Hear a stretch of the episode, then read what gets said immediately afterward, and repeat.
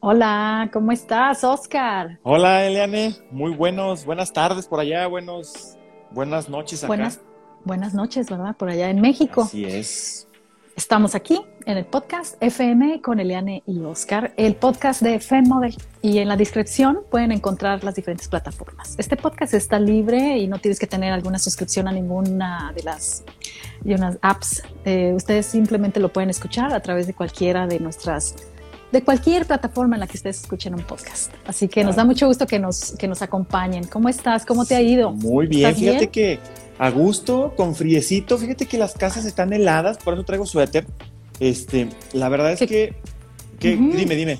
No, que qué curioso, ¿no? O sea, que, que, andas ahora todo tú súper tapado y yo, mira, aquí con el Hombre, yo, yo la verdad es que prefiero el frío, prefiero, siempre te lo he dicho, yo prefiero la ropa de invierno y demás. Pero hemos tenido unos días que hemos estado amaneciendo, por ejemplo, a 4 grados, 5 grados. De hecho, el próximo miércoles está pronosticado que vamos a amanecer a 2 grados. Y pues ah, están entrando ahorita ya todos los, todos los frentes fríos, que ya viene Navidad, ya anuncia la llegada de la Navidad. Y por eso mismo me estoy echando ya mi café descafeinado, porque si no, no duermo. Oye, pero qué rico en México la Navidad está bien sabrosa, porque viene el invierno y viene con la Navidad. Y eso me encanta, porque porque entonces viene el champurrado, el atole, el chocolate caliente. Sí, claro. Tamalito. ¿Cómo lo dicen? El, maratón Guadalupe mm. Reyes. Sí. ¿Verdad? Que empieza a la comedera. Exactamente, y empezamos a, a subir de peso. sí. Entonces hay que cuidarse un poquito.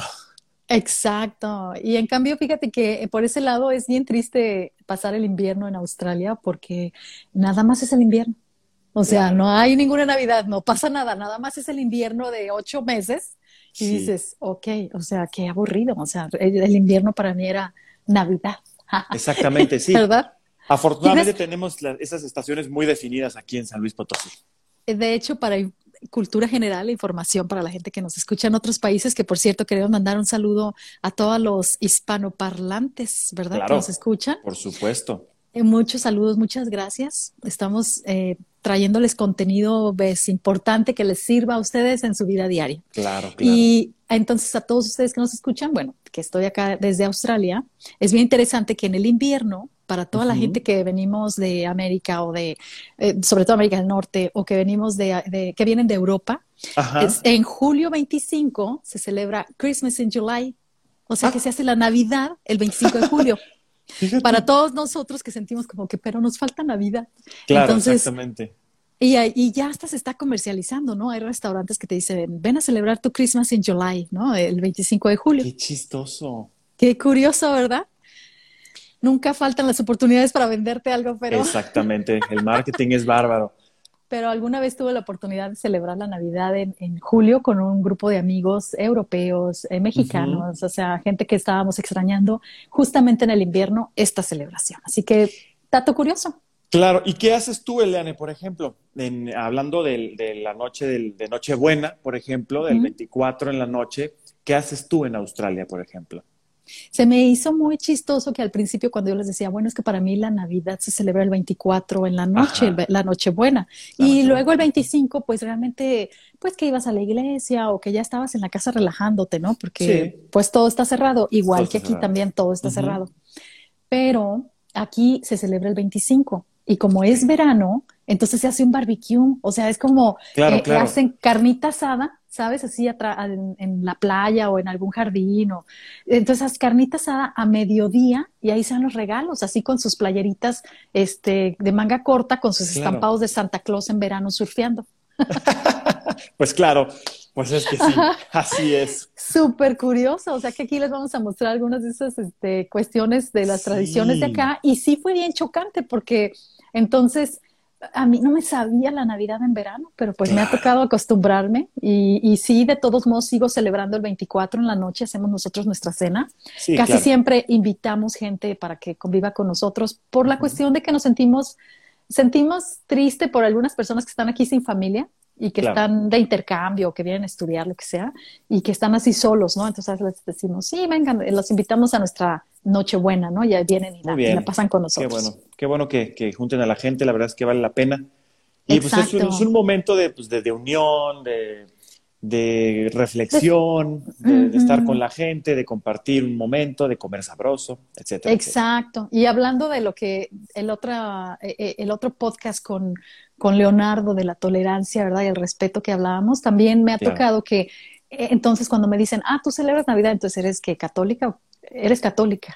Y yo digo, ¿y, ¿y, por qué? O sea, para mí ya es más que el catolicismo, es una tradición. Es tradición, exacto. Una cuestión cultural, pero resulta que entonces aquí sí la identifican como algo que es católico, ¿no? Porque los, católicos lo, celebramos así. Y, cuando vives en un país donde tienes musulmanes, judíos, católicos, o sea que te empiezas a aprender otro tipo de actividades que ellos hacen, que el ramadá, que el aquello, bueno, cada cosa que dices, ¿y eso cómo era? O que los chinos también tienen sus propias celebraciones. Por ejemplo, el Año Nuevo, para nosotros, no es para el mundo. O sea, no todo el mundo lo celebra el, el primero de enero. O sea, hay años nuevos el 6 de enero, a finales de enero, en febrero. O sea, hay países celebrando años nuevos en diferentes épocas. Entonces, sí, en, en esa cuestión de tolerancia y, de apertura hacia cosas nuevas, Australia sí te enseña bastante. Fíjate qué interesante. Luego hay que, hay que hacer algún programita específicamente de. Vamos a hablar de migración, ¿no? Porque claro, este yo creo que sí vale la pena. Yo creo que sí, porque me imagino que los conflictos al migrar, que los tenemos bastantes personas, sobre todo los que nos escuchan, porque están viviendo en países que no son de habla hispana. Me imagino que han de ser muy chistosos todas estas anécdotas. Que por cierto nos pueden escribir para recomendarnos temas a eleane y oscar gmail.com. ¿Sabes qué? Estaba yo pensando ahorita que estabas hablando de, la gente de habla hispana que nos escuchan en otros países, que ha de ser muy, muy sabroso, muy así como que reconfortante estar escuchando a alguien en tu idioma que está hablando de temas que a lo mejor son, este, o que te pasaron a ti, o que te identificas con eso, y a ser bien padre escuchar una, una, una voz, eh, pues amiga, si le puedes decir de esa manera, eh, hablando de temas que te interesan, sobre todo en un lugar donde a lo mejor pues no es tu idioma natal, batallas con el idioma, batallas con las tradiciones, batallas con muchas cosas y como que estos minutos que les damos a, la gente y que les tratamos de aportar algo, que también se sienta rico, ¿no? Que digan, ay, qué, ah, qué rico es descansar de, de, estar todo el tiempo pensando en otro idioma y ahora estoy escuchando sabroso a alguien que está hablando en español, en mi idioma. Fíjate que sí es sabroso, ¿eh? Y lo entiendo completamente, por eso me da mucho gusto que nos estén escuchando tanta gente que habla español y que está viviendo en países donde no se habla español. Claro. Porque yo puedo conectarme con ustedes en esa necesidad de escuchar algo en tu idioma y relajarte, porque ese es el idioma el que tú naciste, ¿no? Hablando. tú dicen en inglés that you're, not, you're native eh, Spanish speaker, ¿no? Claro. Entonces, eh, el que tú seas, eh, escuches algo en español te relaja porque para los que, por ejemplo, aquí en Australia se habla inglés. Y entonces cuando tengo que trabajar toda la semana en inglés, de repente al principio cuando recién migré, me dolía la cabeza. Mis hijas llegaban de la escuela así con dolores de cabeza, o sea, soñabas en inglés, estabas así bien conflictuada y luego ya con el tiempo empiezas como a adaptarlo más fácilmente, pero cuando escuchas el español es como, ay, sabroso. Claro. Sabroso, tus amigos, tu familia, o sea, te sientes muy a gusto. Claro, seguro. Tienes toda la razón. Y bueno, hoy queríamos tocar eh, la segunda parte porque esto del public speaking, del discurso público, tiene muchas etapas que son súper importantes de tomar en cada uno de los puntos. La primera parte hablamos pues de algunas bases, hablamos de Toastmasters, de esta organización, que me imagino que quedaste muy interesado, Oscar. Fíjate que sí, he estado buscando y la verdad es que me llama mucho la atención. Ya encontré algunos grupos eh, que se hacen aquí. De hecho, hay muchas empresas, eh, que es lo que estuve viendo. Hay empresas, eh, extrañamente, cuando ya empiezas a escuchar algo, empiezas a verlo en muchos lugares. y entonces empecé a ver amigos que han tomado eh, los cursos directamente en sus empresas, sobre todo porque tienen o parte de su trabajo es muchísima plática con muchísima gente. Entonces, creo que eso te abre las puertas y, vale mucho la pena. Ya estuve en contacto con algunos de ellos para ver cómo lo tomaron de manera externa, no, no directamente este, con la empresa. Y pues bueno, ya veremos si después nos animamos a tomar uno. A participar. Sí, claro que sí. Mira, anímate. Eh, pues, creo que te dan, bueno, aquí en Australia y en Estados Unidos, porque también estuve participando en el grupo de Houston, este, te dan permiso de ir tres veces eh, sin tener que pagar ninguna cuota para ver si ah, te acomodas, porque tienes que encontrar el grupo con el que te acomodes, porque puede que estés en un grupo donde sea gente muy grande y tú necesites un discurso más joven, o puede que encuentres un discurso en inglés, como te decía, y a lo mejor quizás en, en, México hay también un, grupo en español. ¿no? Así es. Entonces, pues también interesantes. Eso es muy interesante. Que, que, encuentres tu grupo y ya con eso lo adaptes. Entonces, eh, la primera parte de este podcast en el que hablamos del public speaking era mucho de darles información sobre esto. Así es. Hoy vamos a hablar sobre otro de los puntos tan importantes en el public speaking, que es la parte 2. Va a ser el body language, el lenguaje corporal, la comunicación no verbal. No verbal, exactamente. ¿Tú cómo la entiendes, Oscar? Cuéntame. Fíjate que eh, es bien interesante entender esta parte del lenguaje no verbal, porque desde que tú entras a un lugar a exponer un tema o a hablar algo con la gente, ya desde ahí te están empezando a ver. Y es importante que se reconozca que lo primero que llega no es tu mensaje con, tu voz, sino que es tu imagen, ¿verdad? Exacto. Y lo que vienes proyectando. Si tú vienes con un problema eh, emocional o lo que sea, lo puedes llegar a proyectar en esos, en esos momentos. Entonces, por eso es bien importante saberse manejar, saber entender que lo primero que te van a ver es tu imagen, ¿verdad? Y hay muchos puntitos y muchos detallitos que se pueden ir trabajando con el tiempo para ir generando esta confianza, para que tú te veas bien exponiendo, porque esos pequeños detallitos nunca los vemos o no nos damos cuenta hasta que alguien nos los dice. Por eso creo que son importantes estos grupos de, del Toastmasters, porque te ayudan a ver esos pequeños, esos microgesticulaciones que hace uno, que es lo que estuve investigando un poquito sobre esas microgesticulaciones que de repente no te das cuenta que las haces, pero que llaman muchísimo la atención y pueden revelar estados de ánimo o pueden revelar situaciones que a lo mejor tú no quieres revelar, que tú no quieres hacer, ¿no? A lo mejor vas a dar un, un discurso que es fuerte, que es potente, y todo el tiempo estás bajando los ojos eh, eh, a, ver algo, este, no sé, en tu, en el atrio donde estés exponiendo, y genera inseguridad, ¿sí? O, se ve que estás inseguro. ¿sí? Esas pequeñas microgesticulaciones.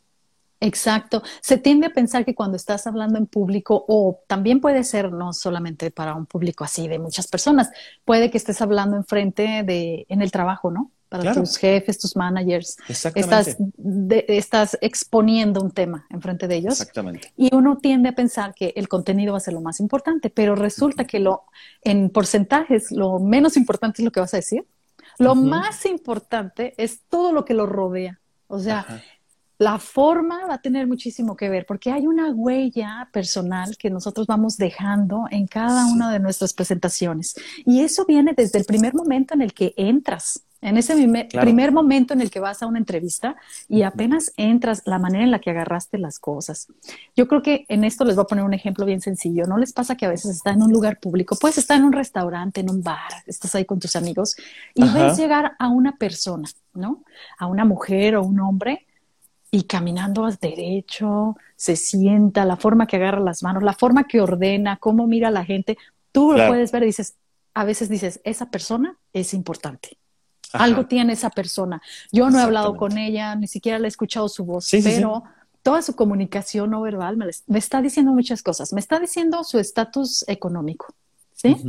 Me está diciendo mucho de su estilo por la forma de vestir, porque también no tanto tiene que ver de cuánto dinero tiene, pero sí de cómo se está él arreglando esa persona, cómo se presenta ella misma, ¿no? A este, a este lugar público.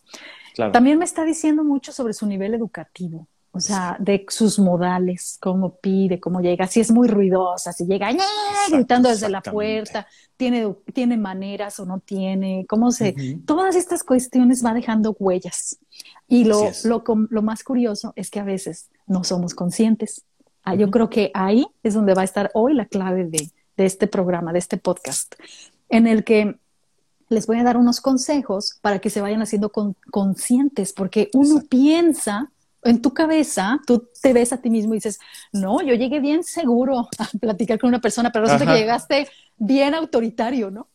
Oye, pero no sé qué. Oye, pero no te enojes. No estoy Pediste mal, exactamente. Ajá, sí, y grita. No estoy enojada. Y, y, y, ok, entonces no me grites. No me grites, exactamente. Y realmente tus intenciones no fue presentarte así, pero es que simplemente no eres consciente de cómo te estás presentando. Entonces, todo eso es comunicación no verbal. Yo creo que hay bastante información acerca de, ay, que, que, que cómo te vistas, que cómo te pares. Siempre van a ser los básicos. Y yo creo que en eso el modelaje nos ha dado muy buenas bases. Se da muy buenas bases. Sí, y cómo nos ayudaba, ¿no? Eh, cuando dábamos los cursos. Era yo creo que una de las bases más importantes a la hora de hacer a alguien sentirlo seguro, sentirse seguro, era corregir la caminada. Para empezar, em, empecemos con los tips, ¿no? Empecemos con el tips. ¿Cómo corregías, por ejemplo, tú la postura al caminar? Fíjate que había una parte muy interesante que yo les ponía como un ejercicio, que era, vamos a tomarnos eh, los brazos en la parte de atrás, agarrarte los codos. Aquí, ¿Cómo, sería acá, eh, así, así como lo hiciste tú, agarrarte los Trato codos. de que se vea. Y apretando, ¿sí? Apretando lo más que puedas los codos para que te, hacia arriba para que te endereces. Exactamente. Y eventualmente con el tiempo empiezas a generar una postura mucho más recta, porque tendemos, todos los humanos, exactamente, tendemos a irnos hacia adelante. ¿Por qué? Porque ya estás cansado, ya, ya te cansaste del día o simplemente es una postura un poco más relajada. Pero con el tiempo haciendo ese ejercicio, generas una postura mucho mejor. Y demostrado, ¿eh? porque desde la primera clase que, que tomábamos, eh, se veía la gran diferencia de la postura de una persona que hacía ese ejercicio al que no lo hacía. Hay quien lo hace con un palo de escoba. La verdad es que yo digo... con un libro en la cabeza también, hay quien se, enderezaba con un libro en la cabeza. Pero no te compliques, agárrate la parte, eh, por los brazos atrás, con tus codos, aprieta y tu postura se va, se va a mejorar. Y no solamente te sirve para, para exponer lo que sea, te sirve para la vida, ¿verdad? Porque también tu columna va a estar más recta, no te vas a empezar a jorobar, no vas a empezar a tener problemas con, con, este, con, las vértebras, exactamente. Entonces, es muy útil ese ejercicio y es una gran parte de lo que es el lenguaje no verbal, que es voy a llegar derecho a un lugar donde me voy a exponer, no voy a llegar encorvado porque el estar encorvado implica una inseguridad. ¿sí? y, me, y, me, proyecta una inseguridad. Entonces, al llegar derecho, quiere decir que vengo preparado, que vengo listo para, para exponer o para hablar en frente de quien sea, ya sea de mis jefes, ya sea de un salón de clase, ya sea de lo que sea, pero vengo listo y preparado para empezar a hablar. Exacto. Entonces se agarran los brazos atrás, se tocan los, los codos, los codos y empiezan a caminar enfrente de un espejo. Yo siempre les ponía como un espejo, teníamos espacios donde se podían ver de cuerpo completo, dense como un espacio, y luego después ibas caminando tratando de que las puntas de tus pies siempre caminaran hacia el frente, que no camines con las puntas abiertas. Al cuarto para las tres, como dicen. Exacto, y que tus rodillas se estiren cuando caminen. Además de que eso es muy importante porque has visto que hay personas que caminan como que si no mueven la mano, sienten que no van a tener el equilibrio para dar el paso. Y entonces lo que hacen más bien es tener todo su equilibrio en este movimiento de manos, cuando el equilibrio debe de estar en las piernas. Haces, fortaleces tus piernas y le das muchísima más salud a tu columna vertebral. Eso es lenguaje corporal. Entonces empiezas a caminar como pateando un balón hacia el frente y empiezas, vamos a hacerles un video después, les voy a avisar cuando ya esté listo, donde van a podernos ver cómo realmente lo hacíamos, pero explicándoselos así de forma sencilla, pues simplemente caminaban derechitos y se miran en el espejo y tratan de caminar hacia el frente. Eh, observarse siempre va a ser lo mejor. Y si tienes alguien de confianza que te pueda observar, pues mejor porque te puede ver cómo vas mejorando. Esa es Exactamente. parte número uno. Parte número uno. Sí, parte número dos también. Bueno, tiene mucho que ver el arreglo personal. Obviamente, para cada ocasión tú necesitas vestirte de la manera adecuada, ¿no? Entonces, digamos que es más importante cuando estás en el trabajo o vas a dar una conferencia. Pues obviamente dependiendo de tu público y qué tipo de tema vas a tocar, pues ya sabrás si tienes que llevarte tu saco, eh, tu atuendo formal, ¿no? Siempre siempre a las mujeres les recomiendo mucho no cargarse de accesorios, porque tienden a, pensar que con mucho arete, muchas cosas y joyería, pero pues la verdad hace mucho ruido y distrae. Distrae, exacto. Entonces tú lo que tienes que hacer es que se concentren en ti, que seas tú, tu mirada, tus manos. ¿Cómo utilizas tú las manos?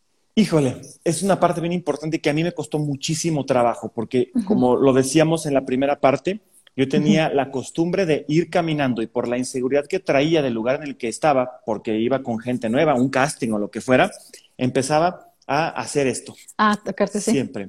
Agarrarme, eh, eh, ya sabes, la, la, cutícula, no sé cómo se le puede decir esa parte de la uña, y era como que un, un tic que yo tenía. Y esos tics hay que eliminarlos, definitivamente. ¿Y cómo se eliminan? Siendo consciente, ¿sí? Al principio es complicado, porque uno está tan acostumbrado a hacer algo siempre igual que poder quitar ese, esa manera en la que lo estabas haciendo es una parte complicada, pero al ser consciente y al caminar siendo consciente o el caminar o el pararte donde sea siendo consciente de lo que tienes que hacer, pues es lo que te empieza a dar esa seguridad, ¿verdad? Para dejar de hacer ciertas cosas. Claro que sí. Entonces, eh, y esas manos, pues se tienen que ver relajadas. También es que como que, o sea, lo tienes que hacer ver muy natural, pero en realidad lo tienes como que ya ensayado. Por eso es que si vas a dar una conferencia o si vas a hablar en frente de tu jefe, tienes que hacer este discurso en el que te estás poniendo muy nervioso, pon tu cámara, tu celular del teléfono, lo que tú tengas en tu espacio privado, a solas, grábate. Entonces, da el discurso, hazlo así bien natural, platícate todo y luego obsérvate. Y ahí hay gente que a veces dice, a veces dice, no, es que a mí no me gusta verme a mí mismo, me siento como muy apenado. Bueno, paso número uno, tienes que aprender a verte, porque solamente así vas a reconocer que, ah, mira, resulta que pueden ser dos cosas. O no lo hacías tan mal como pensabas, ¿sí?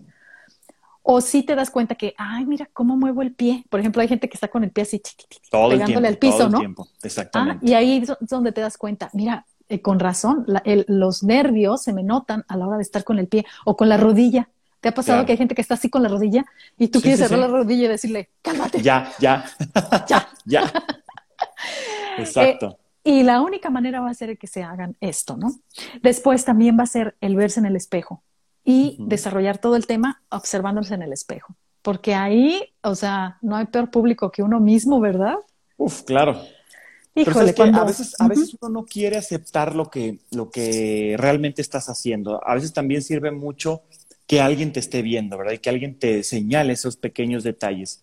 Esas, esas, lo que comentaba ahorita, las micro gesticulaciones, que son lo que quería mencionar también como otro punto importante, el que, te estés, el que te estés rascando, el que te estés agarrando una oreja, el que estés haciendo esto con la nariz, ajá, con la boca, que te estés mordiendo los labios, ¿sí? Porque parpadeando. proyecta una inseguridad, ¿verdad? Entonces tienes que llegar seguro, pero solo se hace con la práctica, definitivamente. Solamente se hace con la práctica y no está mal si lo, ya lo hiciste y te salió mal, no te bloquees, no, digas, ay, no, jamás lo voy a volver a hacer. No, síguelo practicando, porque no hay mejor maestro que el que practique y practica. O sea, el llevarlo a cabo muchas veces, todos nos hemos equivocado, a todos nos han pasado cada cosa estando enfrente de los demás.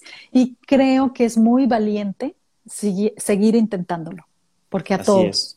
Yo creo que todo, cualquier persona que está enfrente de un público, ya sea modelando, cantando, actuando, en un discurso, en el trabajo, eh, nos ha pasado algo algo que, es muy natural del cuerpo humano, que nos hace sentir inseguros, pero no hay nada mejor que seguir intentándolo y observarnos para ver qué es lo que realmente dijimos, ¿no? Bien lo dicen, la práctica hace al maestro.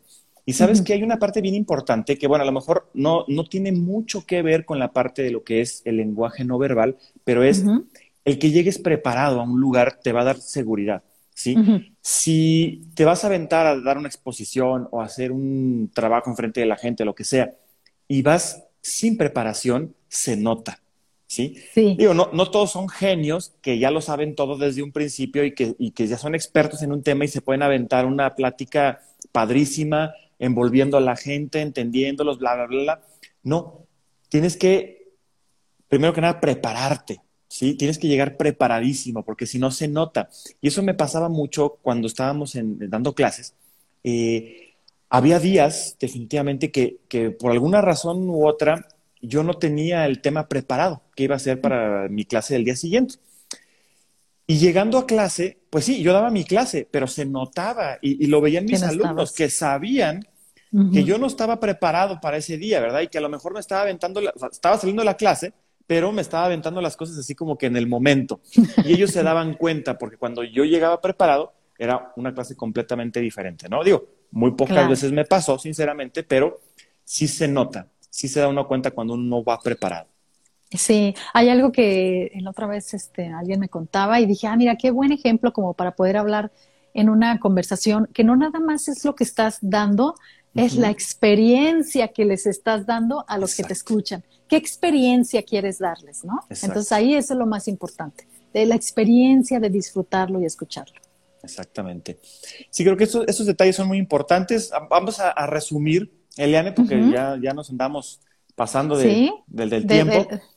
cuéntame. Pero estamos hablando de la postura. Postura, agarrarse los codos, pararse de frente, verse en un espejo y empezar a practicar la caminada, tratando de que las puntas de tus pies no se abran, sino que miren hacia el frente. no va a ser sencillo, no va a ser sencillo, tienes que hacerlo muchas veces hasta que te salga. Sobre todo las mujeres que usamos zapatillas a veces. Ya sabes, el high heel, los, los zapatos altos, eh, pues también eso vas a tener que ser tacón, punta, tacón, punta, tacón, punta. punta. Estirar las rodillas. Ah, como lo decíamos. ¿Qué más agregas, Oscar, tú? Eh, siempre grábense, grábense para que se vean esas microgesticulaciones cuando vayan a exponer, cuando vayan a dar un discurso, cuando vayan a hacer el discurso público específicamente grábense, háganlo antes ustedes, grábense para que vean qué hacen. A lo mejor están agarrando el hombro todo el tiempo, a lo mejor están parpadeando demasiado, a lo mejor están agarrando los dedos, a lo mejor están mordiéndose el labio, o te estás rascando la nariz, o las orejas, o qué sé yo. Entonces, grábense para que puedan ver esas pequeñas microgesticulaciones. Yo sé que no es lo mismo grabarte enfrente de una cámara y dar tu discurso cuando ya estás con la gente. La presión y la energía es muy diferente, pero ayuda a ver esos pequeños detalles que a lo mejor haces mucho y que pues no, los ves a, simple vista, ¿verdad? Son, son parte de ti y ser muy consciente de, que lo estás haciendo, ¿verdad? Para que lo dejes de hacer. Eventualmente vas a lograr hacerlo de manera automática. Claro, eventualmente te va a salir muy bonito, vas a ser muy fluido. También las manos van a ser otra parte importante. No cruce los brazos. Cruzar los brazos siempre va a ser ese bloqueo, ese, esa postura. Ajá. A veces incluso hay gente que tiende mucho a estar así. Entonces, taparte la boca, pues primero está bloqueando un poco el que te pueda escuchar y luego más ahora con las máscaras, con el cubrebocas, ¿no? Es un show, exactamente. Tiene uno que hablar muy bien para que lo escuchen. Pero el estarte así hablando con alguien, pues te estás protegiendo. Deja de protegerte. Ábrete a la conversación. Expláyate. Ábrete a la conversación, que los brazos y las manos sean un punto para eh, por ejemplo, puedes reforzar algo a veces con las manos. Exacto. ¿Qué es lo que te iba a decir? Esa parte, vamos a reforzar, que bueno, yo creo que eso ya sería como una tercera parte que ah, después platicamos, porque es muy, muy extenso esto, pero que es el tono de tu voz, ¿verdad? La modulación, que es esa parte. Sí, claro, porque vamos a tener la tercera parte, vamos a hablar sobre la voz, el volumen, la dicción, los acentos el, cómo vamos a manejar el diafragma también. Pero bueno, ya para terminar hoy con lo que fue la comunicación no verbal, el body language, lo que estamos diciendo, simplemente con nuestra presencia, sin palabras, sin abrir la boca, lo que estamos diciendo. Si les va a tocar hacer una conferencia, si tienen que hablar en frente de la gente o simplemente ir a pedir un aumento de salario, prepárense, prepárense desde antes. Y les voy a decir que también es muy importante eh, no lo dejen de lado, que una noche antes pongan todo listo, qué se van a poner, o sea, eh, la ropa, los zapatos, que todo esté limpio, que esté planchado, que esté el, cinturón, que si vas a usar aretes, que si no. Mira, eso te deja un alivio bien eh, importante.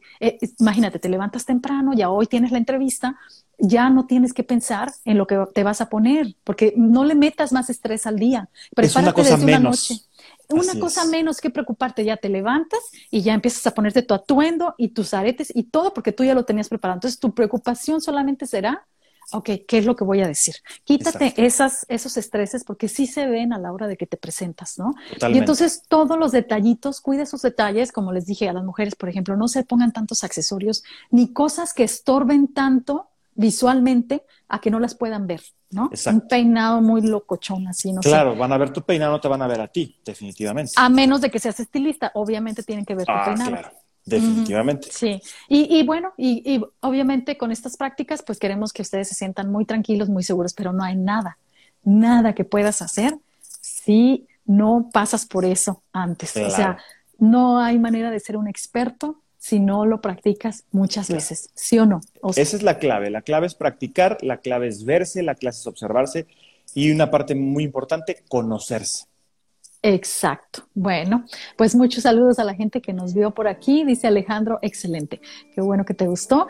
Y si quieren escuchar el podcast completo, ya saben, nos encuentran en cualquier plataforma de podcast, en la descripción, en el link de las biografías donde estamos, eh, en todos lados tenemos ahí un fácil acceso a nosotros y estamos regalando una sesión online desde donde quiera que te encuentres, puedes participar.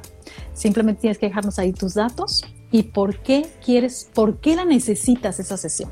Y Oscar y yo, probablemente muchos más de nuestros eh, participantes de este podcast, van a ser parte de ese entrenamiento. Te lo puedes ganar Importante, que realmente nos pongan el por qué lo quieren. No se vale poner puntitos, no se vale poner lo quiero. Info. No, no, no. Info. No, no, no. Es, hay que explicar, hay que redactar casi, casi que un, un pequeño escrito en donde realmente nos expliques por qué lo quieres. Claro que sí. Explícanos por qué lo quieres. Quiero saber por qué lo quieres y claro que sí, te lo puedes ganar para que lo tengas, para que vayas aprendiendo más en, personalmente cómo puedes mejorar. Es desarrollo personal, definitivamente. Sí, sí, sí. Bueno, pues me dio mucho gusto verte, Oscar. Te voy a ver pronto. Igualmente, Elena, claro que sí. Buenas noches, México. Buenos días, Australia. hasta luego. Que estés muy bien, hasta luego.